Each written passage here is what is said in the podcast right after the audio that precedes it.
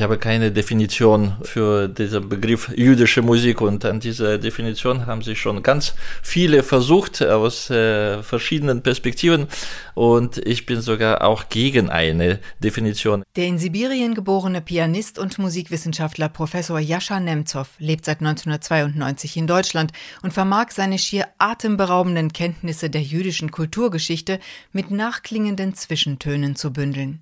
Jüdisches Liedgut, das in der Chorliteratur bei Breitkopf und Hertel zu finden ist, ebnet Wege nicht in eine Welt unverrückbarer Konturen, sondern vielmehr in Welten musikalischer, kultureller und religiöser Standpunkte, betont der akademische Direktor der Kantorenausbildung des Abraham Geiger Instituts Potsdam. Ich bin gegen etwas, was sozusagen die Grenze setzt und alles, was hinter dieser Grenze ist, dann ausschließt. Für mich ist die jüdische Musik tatsächlich inklusiv. Für mich ist das alles, was mit der jüdischen Identität etwas musikalisch zu tun hat.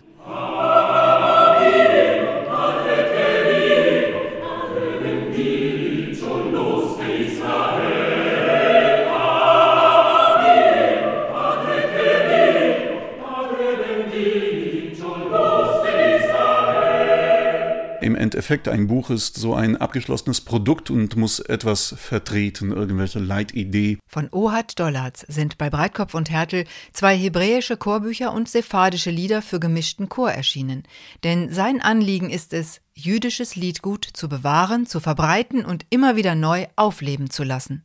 Der Komponist und Chorleiter kam 1989 in Tel Aviv zur Welt. Seine Familie stammt aus Deutschland und Argentinien. Im Vorwort der weltlichen hebräischen Lieder zitiert Ohad Stolatz, um seine Herangehensweise zu konkretisieren, den Ethnomusikologen Abraham Zvi Idelson.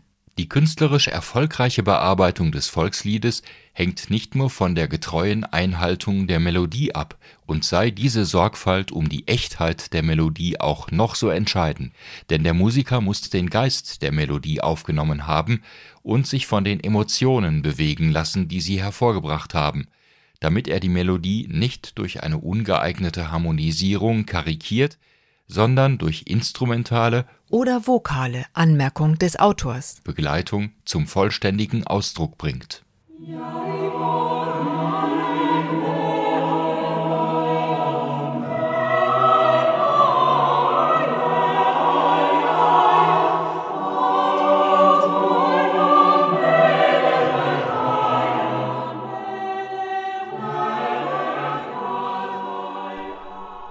somit habe ich mich irgendwann zur Corona-Zeit entschieden, ich möchte ein größeres hebräisches Chorbuch herstellen.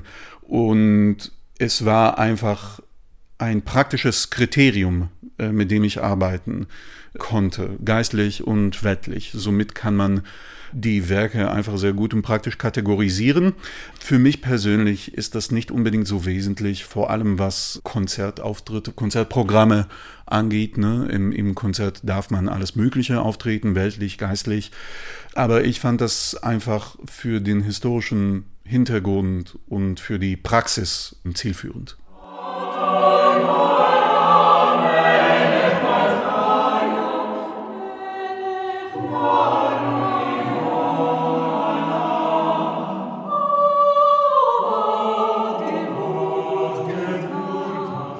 Man muss natürlich bedenken, viele hunderte von Jahren war die menschliche Identität nicht nur bei den Juden, sondern auch bei allen anderen Völkern durch die Religion bestimmt. Die Religion war absoluter Kernpunkt von jeder Kultur. Und bei den Juden, die ja nach äh, der Zerstörung, nach der endgültigen Zerstörung des Tempels in Jerusalem überwiegend in der Diaspora, in der Verstreuung lebten, war natürlich das Bekenntnis zu der jüdischen Religion ganz besonders wichtig, um ihre Integrität und um ihre Identität zu bewahren.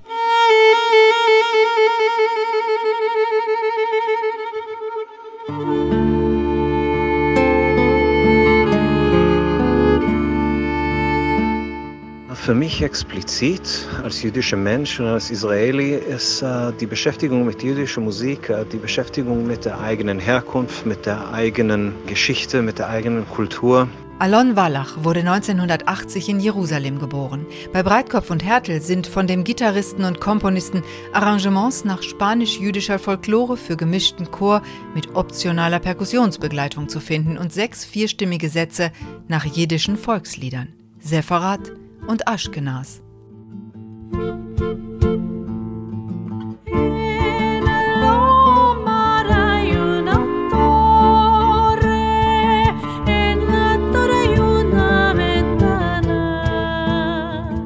Sephardische Musik ist die Musik der spanisch sprechenden Juden. Das sind die Juden, die ursprünglich äh, in Spanien gelebt haben, aber die 1492 äh, vertrieben wurden äh, von den Christen.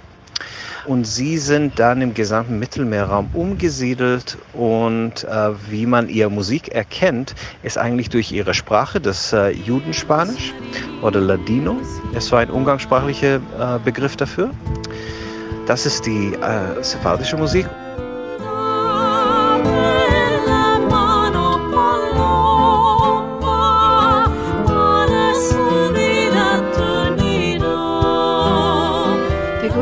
Assemblea Mediterranea, einem Ensemble, das sich auf die Musik der Sepharden spezialisiert hat, arrangierte auch dieses Lied für gemischten Chor.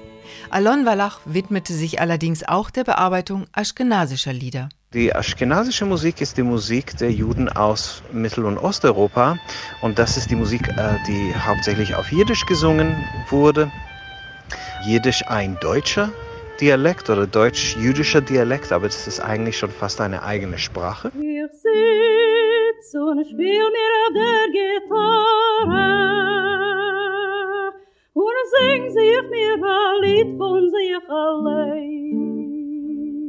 Ai mein stradanie weis argot de memes Ai mein stradanie weis nor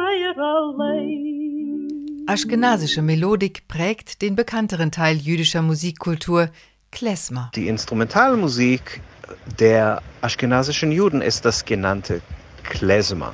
Und Klezmer kommt aus zwei hebräischen Worten, Klei Semmer. Klei bedeutet Instrumente und Semmer Gesang, also Klezmer Gesangsinstrumente.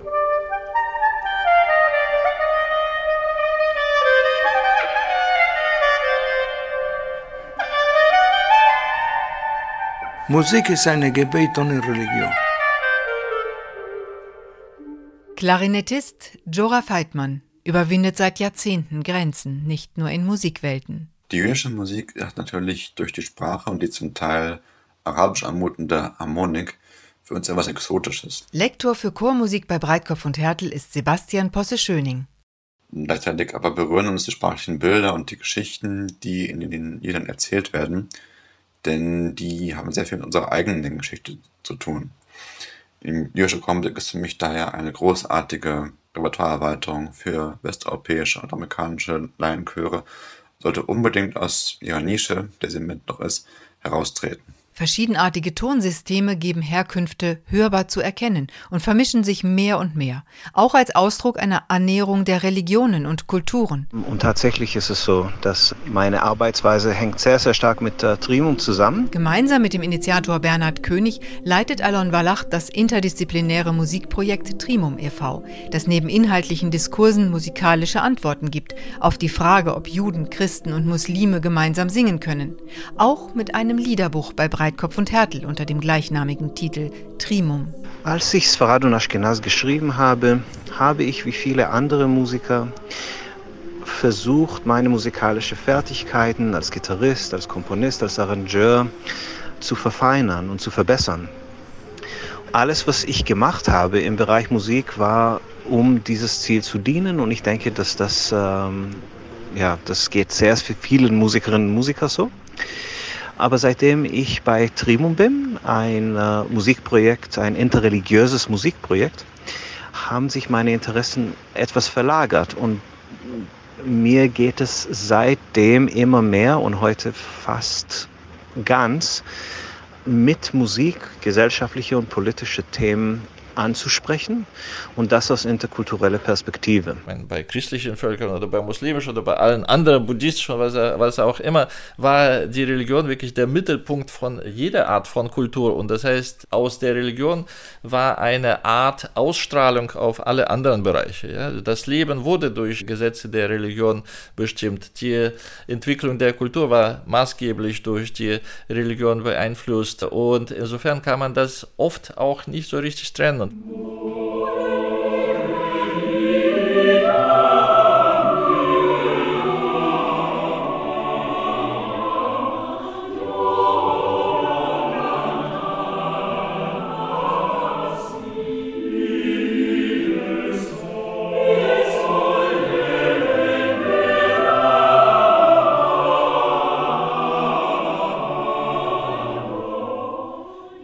Es gibt Sachen, die ein bisschen mehr universal sind und andere sind mehr spezifisch für Chormusik und jüdische Musik.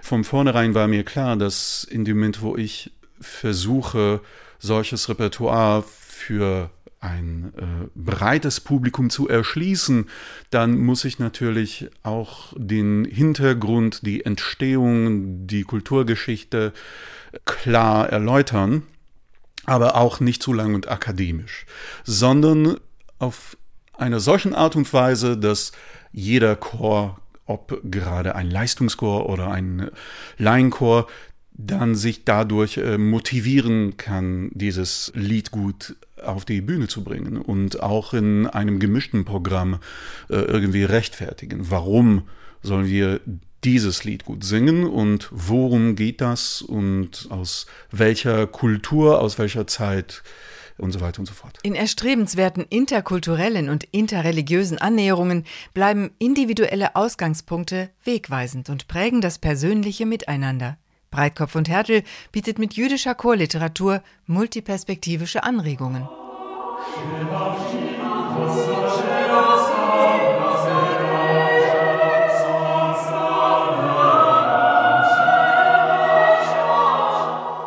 Sich jüdischem Liedgut mit einem Chor zu widmen, ist schlicht musikalisch hochinteressant oder ein Impuls, sich auf die Spuren jüdischer Kulturgeschichte in der Welt zu begeben.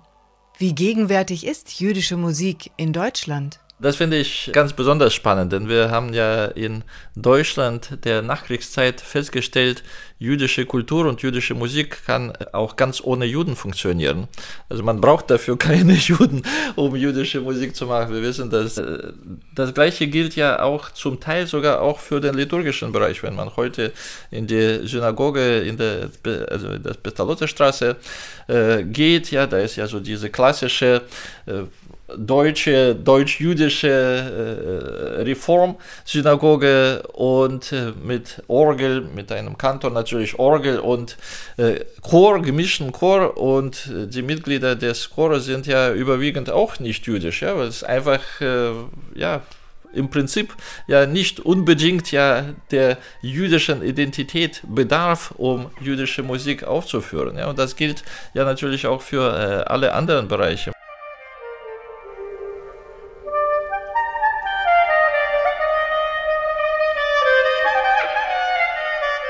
I'm a Jude and I know what is to be a Jude because Judaism for me is, is like a universita that teach me the creation.